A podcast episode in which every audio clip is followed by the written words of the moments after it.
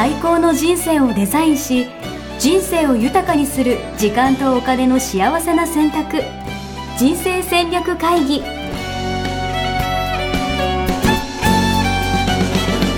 の番組は将来の仕事やお金人生にもやもやと不安を抱えている皆さんに元資産運用のプロキャリアとお金の戦略を同時に考える人生デザインコンサルタントの高頃もさあやが過去5年間延べ1700人の人生を望む形で豊かにしてきたメソッドを時間とお金の選択という切り口からお伝えしてまいります。皆さんおはようございます。おはようございます。人生デザイン構築学校学長の高頃もさあやです。82キロ応援やしです。おやった。ちょっと、実はちょっと増えてるんですけど、前さん83だったよねいやいやいや、一回ね、80.5ぐらいまで行ったんですよね。あそうなの？そう。ちょっとゴールデンウィーク、ゴールデンウィークリバウンドですかね、これは。そうなんだじゃあゴールデンウィーク前に、あの、はいちょっと10日ぐらいでしたけれども前回の収録から、うん。それで3キロ減ったというはい。素晴らしいですねはい。頑張ってます。ゴールデンウィークね実家に帰ってたんですもんねそうなんですよ。で、ちょっと、まあ、いろいろ事件がありまして、は事件？い。もう、痛風事件がありまして、もう、あー痛風はい。もう足が痛くて痛いの痛にくて、足はい。どこですか？えーっとね、左足首なんですけど、足首？はい。もう歩けないぐらい痛くて、もう発狂していたゴールデンウィークでした。あー、そうなんだ。はい。いやーね、あの、ちょっとお酢の量とか増えるとね、うん。痛風ってね、ひどくなっちゃうんですよね。いや、そうなんです。いや、だからまあ、ちょっとこれから、あの、デトックスダイエットしていこうかなと思いますんで、うんうんうんうん。これからじゃあもう期待ですね。、あの、喫緊の課題だね。はい。うん。健あの、健康のためのダイエットっていうことだね。はい。はい。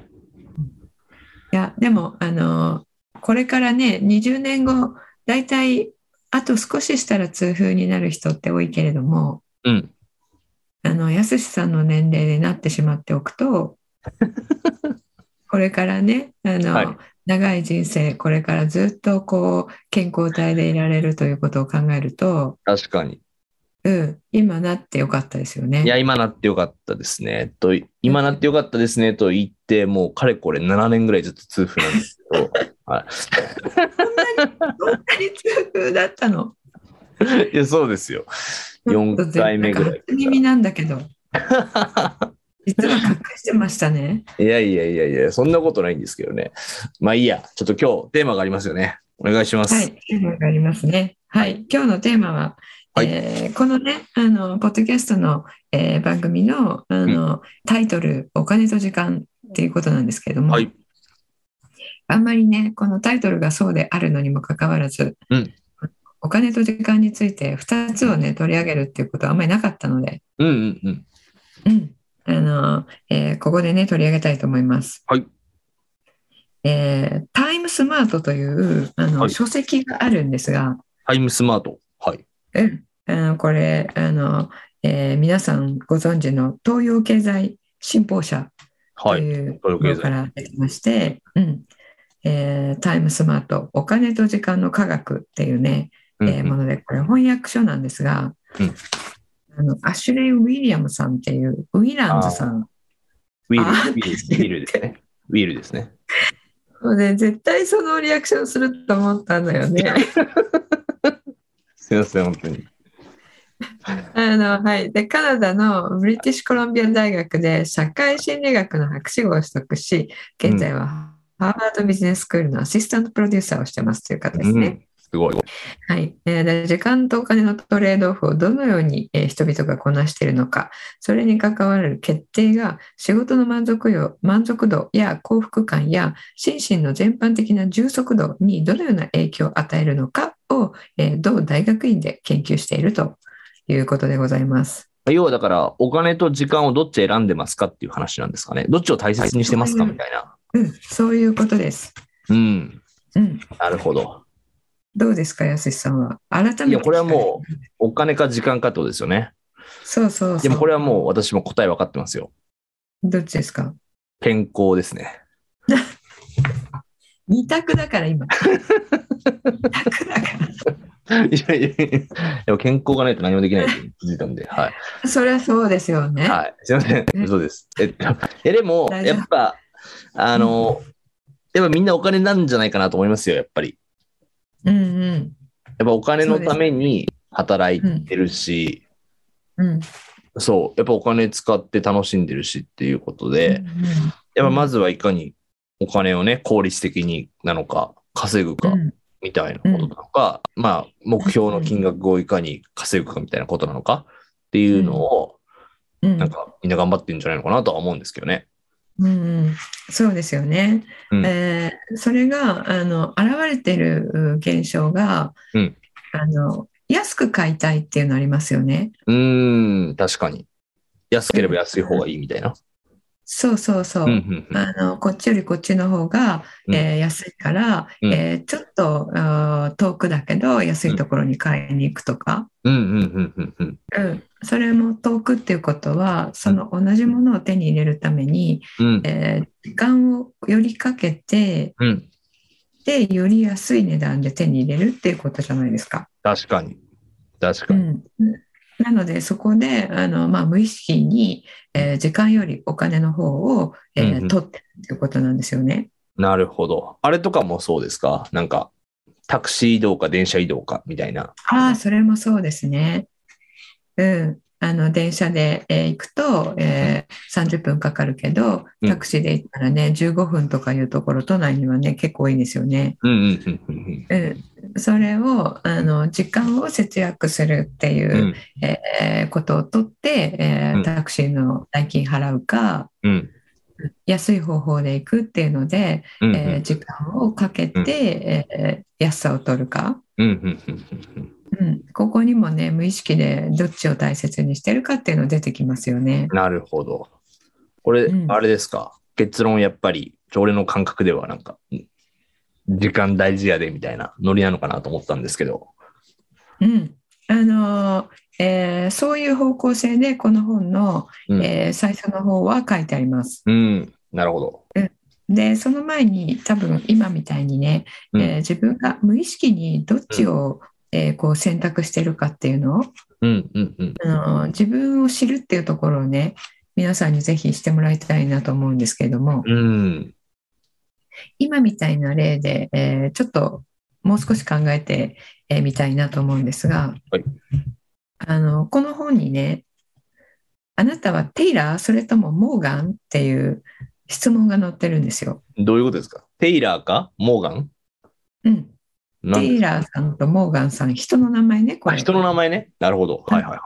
ちょっともっとねトムとジェリーみたいな分かりやすい人の名前が欲しかったけど どっちがどうなんですか？本当太郎くんでもいいんだけど テイラーさんはお金よりもお金よりも時間を大切にする。うん。で、モーガンさんは時間よりもお金を大切にする。うんうんうんうん。うんで、例えば、テイラーさんの方は、もっと時間を手に入れるためなら、喜んでお金を犠牲にする。うん。多く払うってことですね。で、例えば、収入は減っても勤務時間短い方が、長時間働いて収入を増やすよりもいいと思っている。なるほど。うん、これはちょっとあの時間で、えーお給料をもらっているっていう、まあ、そういう、えー時間集約型のうん。あの仕事をね想定してますね。うんうんでモーガンさんは、えー時間よりもお金を大切にするわけなのでうん。もっとお金を手に入れるためなら喜んで時間を犠牲にする。なるほど。うん、なのでさっき電車を乗る人とか遠くまで安いものを買いに行くとかそういうことですね。で、えー長時間働いて収入を増やす方が勤務時間が短くて収入が減るよりいいと思っている。うんうんうん。うん、でこのあのエクササイズをね、えーとこの問いを何万人の人に問いかけてみたそうなんですけれども、ほうほう。テイラーかモーガンかみたいな？うん、そう、うんあなたテイラーですか？モーガンですか？って。うん。そしたらまあこれを知るだけでその人の行動を、えー驚くほどど正しく予測することができるんですって。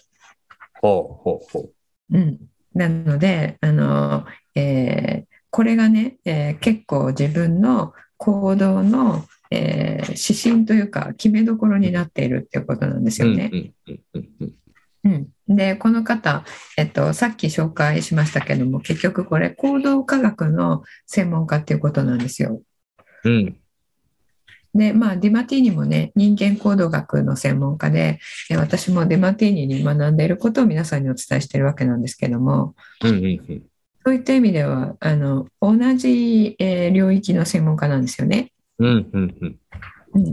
で、えーこのように、えっと、いろんな人のことを調べて、まあ、データを集めたり、えーあの脳の働きとか、えー心理のは働きとかと、えーこう組み合わせて人間ってどういう時にどういうふうに行動するかっていうのを研究してる人なのでうんうんうん。この、えーデータってすごい信憑性があるなと思っているんですけれども、うんうんうん。この、えー両方のデータを、えーこう付け合わせてみるとうん。あのどっちの人も、えーこれ意図的にやっているんではないと。ほう。あそのテイラーが、モーガンがもってことですか、うんうんはいはいはい。うん、なので、えーとえー自分はテイラーだなって思ってる人も、えーもっと賢い時間の使い方が、えーできるようになる練習を、えーすることで得るものがたくさんあるよと。テイラーっていうのはお金よりも時間を大切にするっていう人ですね。うんであの自分は時間を大切にしてるよって思ってる人もうん。あの、えーもっと意識をすればってことですね。うんうんうん、もっと意識を向ければもっともっと時間を、えー捻出することができますよっていうことですね。うんえーそんなことが書いてあります。えーでここら辺まででいくとアシュレイ・ウィラットさんは、うん、お金よりも時間を重視する人の方がさまざまな恩恵を受けることが、まあ、幸福感が増す、えー、幸福度が違うってことですか？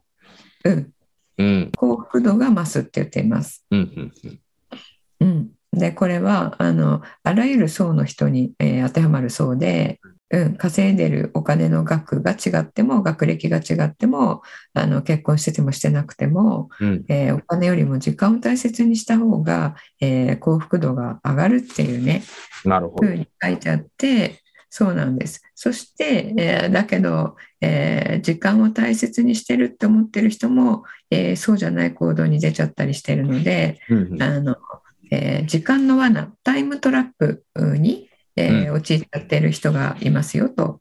うんで、その罠にはまらずに、うんえーもっと時間を大切にする、うんえーにはどうしたらいいですかっていうのがね、えっとえー何個も何個も書かれてるんですね。なるほど。え、ちなみになんかさっきの話で言うと、なんかタクシー移動か電車移動かみたいな話あったじゃないですか。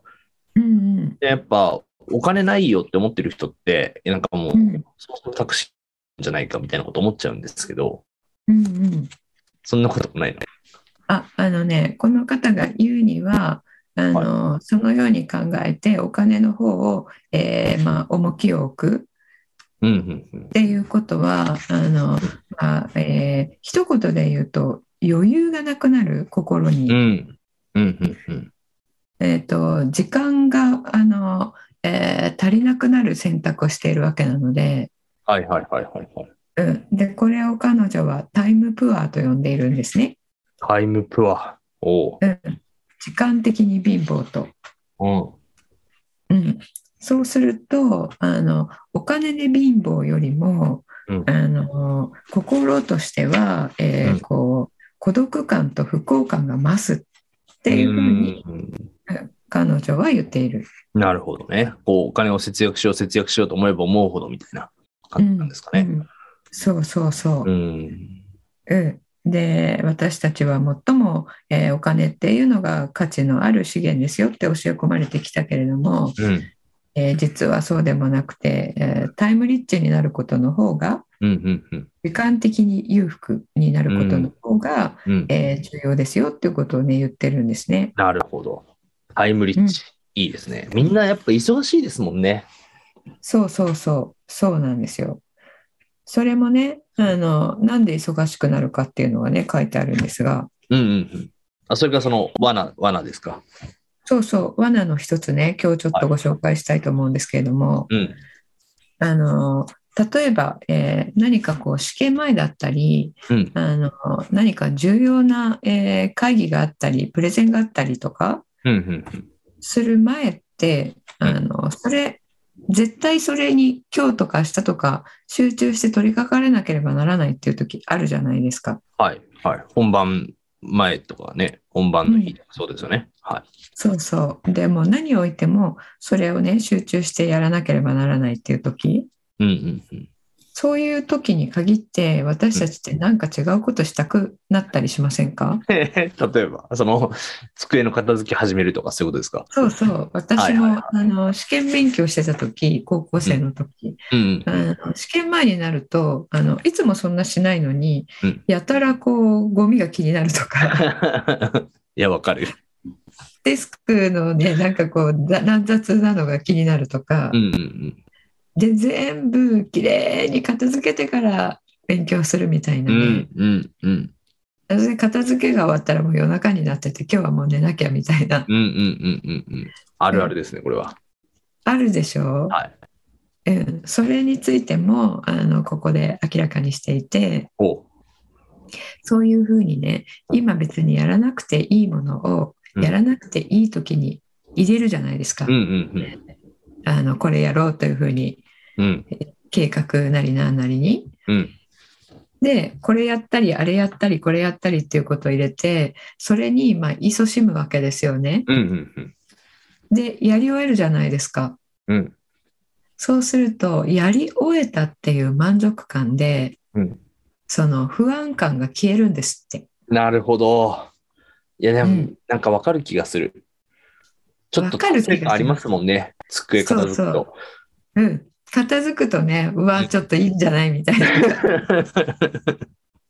頭良くなった気がするもんな。そうそうそう。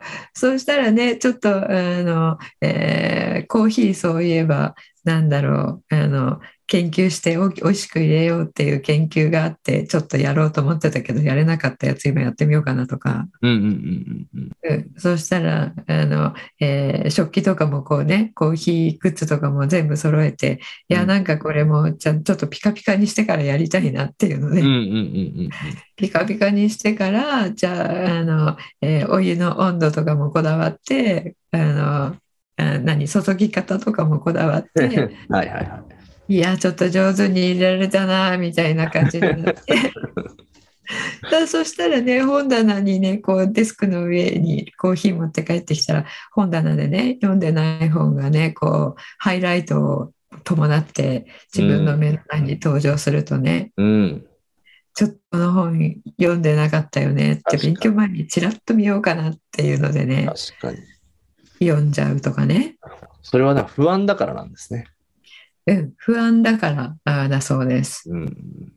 うん、でそれもそうやって自分をあの、えーなんか、えータイムコントロールしてるような気になるんだけれどもうんうんそれってただ忙しくしているだけでうん。うん。何も自分に価値をもたらしていない？なるほど。確かに。不安を解消するためにより忙しくなってるとか。そうそうあ確かに。うん、あの今言ったのはね、えーとえ別に机きれいになったんだからいいじゃんっていうものですけれども、うんうんそうじゃなくて別に、えー、と今やんなくてもいいやってもやんなくてもいいようなものも、うん。うんうんうん。えー入れ込んでやっていることが多いですよって言ってるんですね。いや、わかる。めっちゃわかる。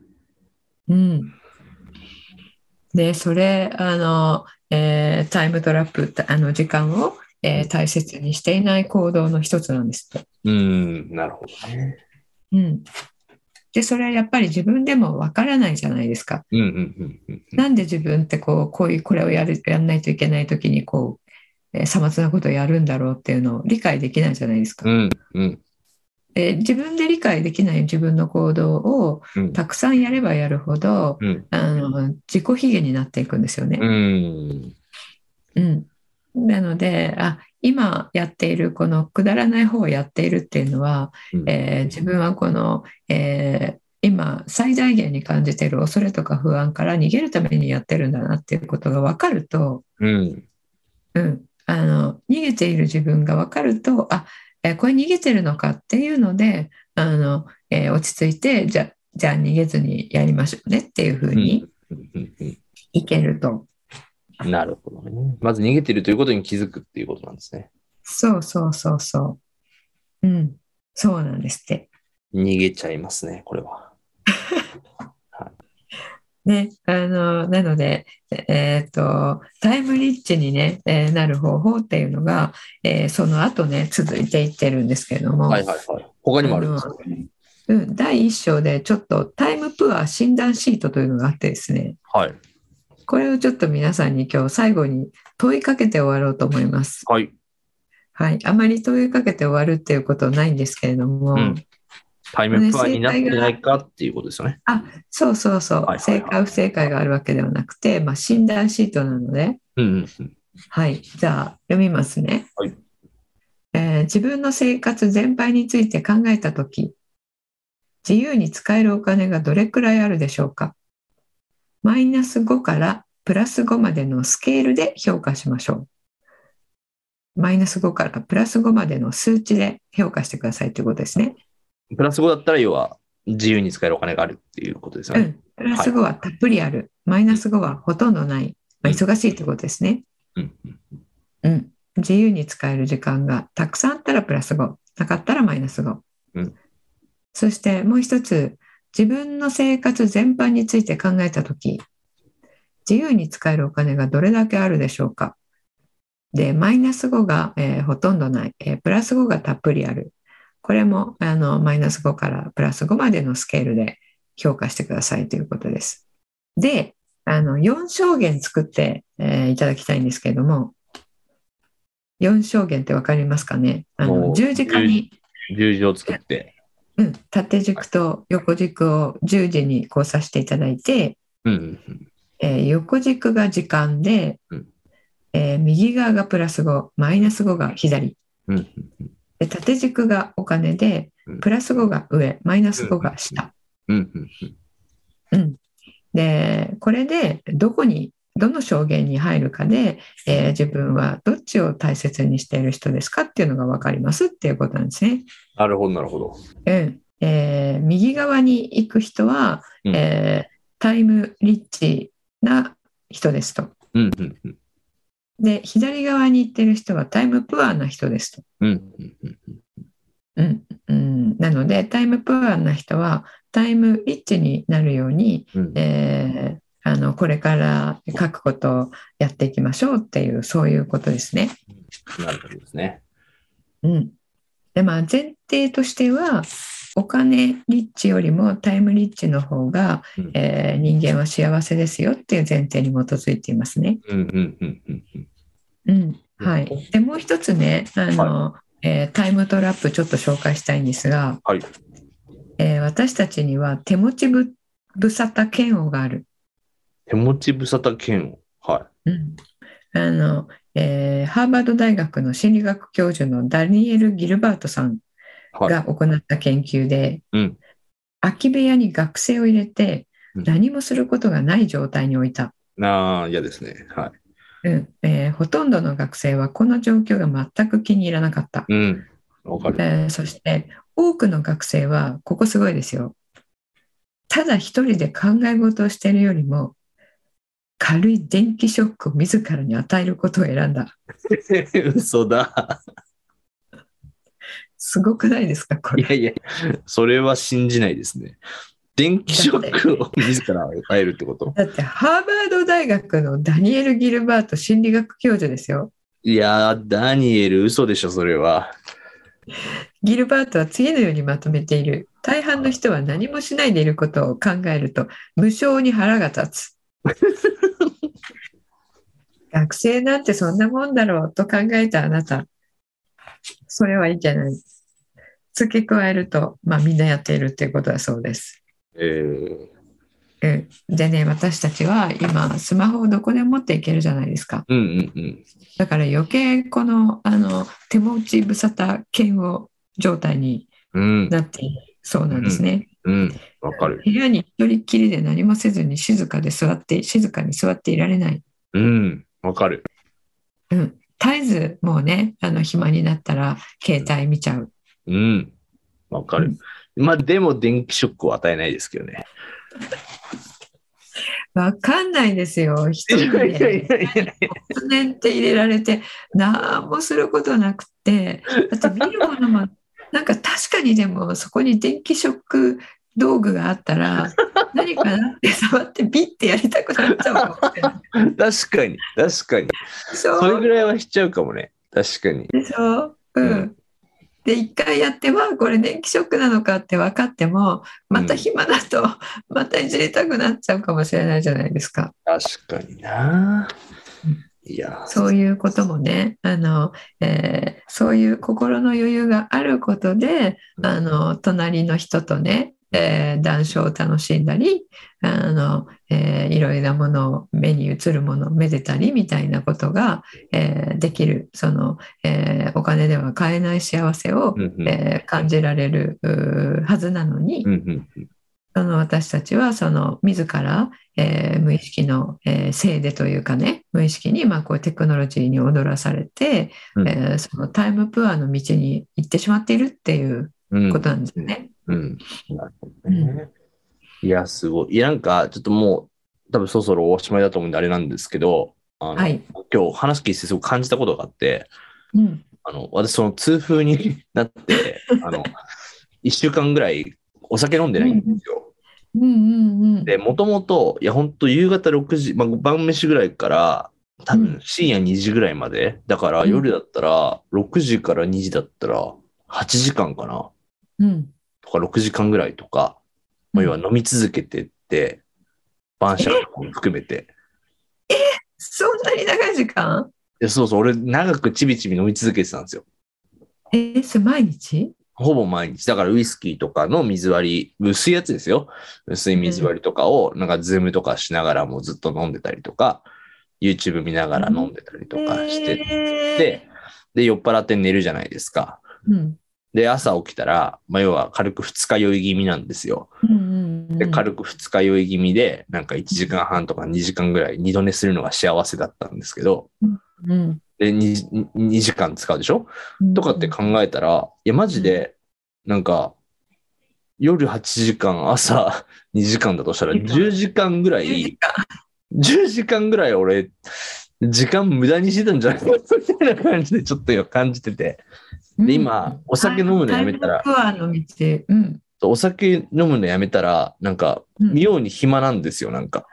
うん。あれ、夜ってこんな暇だったっけ？とか、なんか朝も、あれ、俺何してればいいか分かんないみたいな感じになってて、うん。なんか今、いかに自分が時間を大切にしてなかったか、今すごい痛感して反省しているところです。うんうんうんそれはもうなんかうってつけの桜のようなタイミングタイミングで経験してますねそれ。はい。おうん、すごいあのちなみにディマティーニはお酒的も飲まないんですけれどもはいはいはい。それはねお酒飲むと自分の研究が滞るからだそうです。いやー、すごい。うんあの優先順位がね。そうそう読む速度が遅くなったりとか、まあ、お酒飲んでも読めるけど、はいはいはい。頭脳面積じゃない状態になるので、うんうんうん。うん、もう多分40年ぐらいお酒飲んでないと思うんですよね。ええすごうん、であのご飯とか食べに行っても、うんあのえー何ですかジンジャーエールとかウーロン茶とかじゃなくて、はいずっと水なんですよ。い。えうん、ただの水、ー、えうん、それでちょっと思い出しましたね。ー、なるほどね。うんいや、ちょっでとこ。れねあのお金と時間って、えっと、私ちょっと最初価値観にもよるよねと思ったんですがうんうん。あのこの方が書いているのは、えーもうちょっとこれで終わりにしますけれども、うんあのお金って、えっと、リッチになればなるほどうん。よりあの、えー渇望感が増すって書いてあるんですよね。うーん、なるほど。うん、でなってもなっても上がいるじゃないですか。はいはいはいはい。なので、えーなったらなったで上の人と比べてまだまだだっていううんそ、の都合感焦燥感うんうんうん。であの決して幸せに、えーなる、えー時がないと、うん。うん、マネーリッチを目指す人は。はいはいはい。うん、でもタイムリッチを目指す人はうん。あの今、えーここで、えー時間の余裕とかができることで、えーさっきちょっとあの恩恵の方はあんまり言ってないんですけれども、うん。人間関係ではこういったいいことがある、えーうん。仕事ではこういったいいことがあるみたいなね、うん。その今今もうこの時点で、うん。えー幸せを感じることができる。うんうんうん。でマネーリッチを目指す人は今幸せの人は少ないなるほどね。もう渇望感でこそうそうこれだけお金があったら幸せになれると思って、う。うん。えーそれを目指しているっていうね、うんうんうん。そういうこととかもあの書かれていたりするんですけども、うん。うんあのちょっとその通りだよねっていうふうに確かに。うん、思いましたね。なので、えっと、風潮としてというか無意識のうちに私たちは、うん。あのえー一番大切なものはお金っていう感じでねうん。あのうん少なくとも、えっと、時間より、えーお金が大切っていう、えーふうにこう刷り込まれているのであの、いやお金じゃないよって思っていてもさっき言ったように、えっと、安ければ安いほどいいっていうね、うんえー手に入れるには。うん。払うのには、えー少なければ少ないほどいいうん。っていう、なんかそういうのあるじゃないですか。うんうんうんうんうん。うん。そうするとあの私感謝ワークって朝やってるんですけれどもうん。クラブハウスで。うん。その感謝の気持ちっていうのもあの、えーお金に焦点が当たっていると出てこないんですよね、払う時に。ん。なるほど。出ていっちゃうっていう方向に行くので、そしてなるべく少なく払いたいと思ってるわけなのでうんうんうん。負けてもらったら嬉しいしうん。負けてもらえなかったら、あのえーなんか負ける時もあるのにそうそうはい。損した感じみたいになって、うん。損したと思うと払う人には決して感謝はできないじゃないですか。うん。確かに確かに。うん、で人間は感謝した時に幸せを感じるわけなので、うん。うん、お金を払うことでこれが自分の手元に来てくれてありがとうって本当はすごくありがたいことのはずなのにそれをあの感じることも何ですかね。幸せセンサーみたいなのがうん。お金の方をこう大切にしていることで、うん。えーこう鈍感になっちゃってるというかね、確かに。うん、でそういうのもあの日々、えーその朝の感謝ルームで、えーうん。感じているので、うんうんうん。ちょっとねそれに照らし合わせてそうだよねって思ったことがとても多かったんですね。すごいつながりますね。うん、でこれエクササイズがいっぱい載っているので、はいあのこの後タイムリッチになる、えー戦略がね、えーうん1からいくつまでかこれいくつかまで載っているので、うんえー皆さんでぜひやってみられるといいと思います。いいですね。もう一回本の名前じゃあ教えてください。タイムスマートタイムスマート。ウィルが書いてるやつですね。そう。そう。あの、えー英語で一応書いてあります。タイムスマートって。はい。で、その下に副題でお金と時間の科学うんっていうふうにね書いてあります。素晴らしいですね。ありはいがとうございます。はい。はい。ということで、何かご案内事項ありますか？あ、そうですね。今、あの、13期の、えー、1日体験入門講座を絶賛、えー開催中ですので、はい。もうすでにたくさんの方いらしていただいていて、うんあのえー仲間になっていただくことを決めていただいていますけれども、うん。そういう興味がある方は、あの、ぜひ、この7月からですね、えー7ヶ月始まりますので、うん。えーこのタイミングで、このお金のね、こういう話もしているのと、うん。えっ、と、えーお金と時間えーの使い方っていうことも、えー中で、えー学んでいただけるのと、柱としてはキャリアですね。えーキャリア形成どうやってやっていくかっていうのと、えー資産形成どうやってやっていくかっていうのを、えーお伝えしてえーいきます。あと、えードクター・デ・マティに学んでいるあのこの人間行動学に基づいた、えーどのように、えーこの世界を見たら、えー自分が今この瞬間に幸せに、えー生きられるかっていうことですね。うん。それをまあ3つ同時にやっていくっていう学校なので。えー今この瞬間から幸せに生きたいという方は、えーぜひね門を叩いていただければと思います。はい。まずはじゃあ体験、体験そうですね。講座があります。うんね。入門講座。入門講座か。はい。はい。で、あの、こちらは、えっ、と、コーチ、えー養成講座ということで、その人生をデザインするっていう、えーそのメソッドをですね、コーチングを使ってお伝えしていただく方を、まあ、えー13期という形で募集してるんですね。うん、うん、うん。うんなので、えっと、コーチになって、その人生デザインコーチというコーチになって、えーお金のこととか、えーキャリア形成とか、この精神性のところとかを、えーコーチとして、えっと、人にね、えー貢献したいっていう方、うん。あの特に、えーこれからは、えー会社に頼らずに、えー自分で自分の人生をこうピンで立っていくっていうことすごく重要だと思っているんですけども、うん、うん。そのまあ一つの手段として、えーコーチになって、えー自分の、えー手であの、えー自分の生活を立てられるようにするっていうことうん、うん、うん。とあの資産形成の方を学んで、えー自分の資産を、えー守っていくということこの2つを両輪で、えー人生をこう設計してやっていくっていうことですね。うん、うん。それをお伝えしているので、あの、まあ、コーチっていうものにね、えー興味がある方もいらしていただけると、あの、いいかなと思います。ありがとうございます。はい。これは、リンクがあるんですもんね。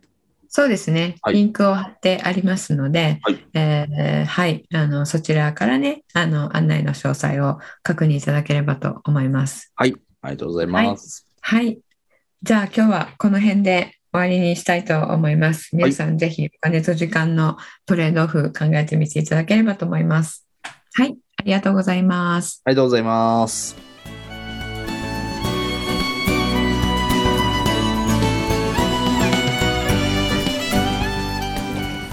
人生デザイン構築学校では通年募集を開始しました。1日入門講座説明会こちらにご参加いただくと、えー学校でどのような授業を受けることができるのか体験をすることができます。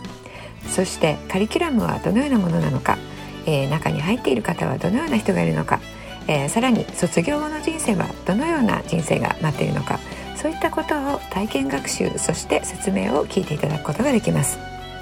毎月2回ないし3回開催しますので、えーこれまで半年または1年待っていただいていた方もぜひ直近の入門講座説明会にご参加いただければと思います、えー特典もご用意しています、えーこちらで皆さんとお会いできることを、え楽しみにしております。